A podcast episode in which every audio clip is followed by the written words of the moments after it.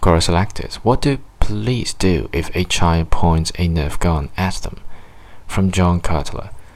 A few years ago, I stopped and had a talk with a kid who pointed a cap gun at my patrol car as I was driving by.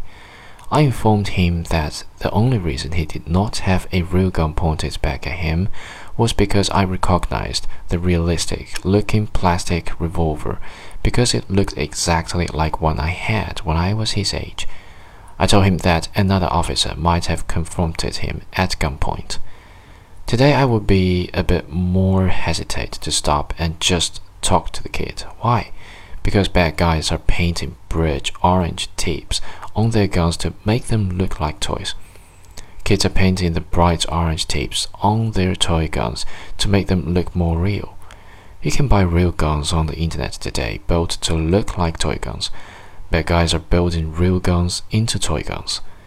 If the kid looked like a kid, and if I was fairly certain the Nerf gun was actually a Nerf gun, I would probably draw my gun, have it ready but not pointed at him and command him to put his down, and quite literally pray that his gun does not go bang, because I would quite likely take the first round and hope it doesn't kill me before I start firing back. If the gun does not go bang, then the kid and I and his parents are going to have a nice long talk.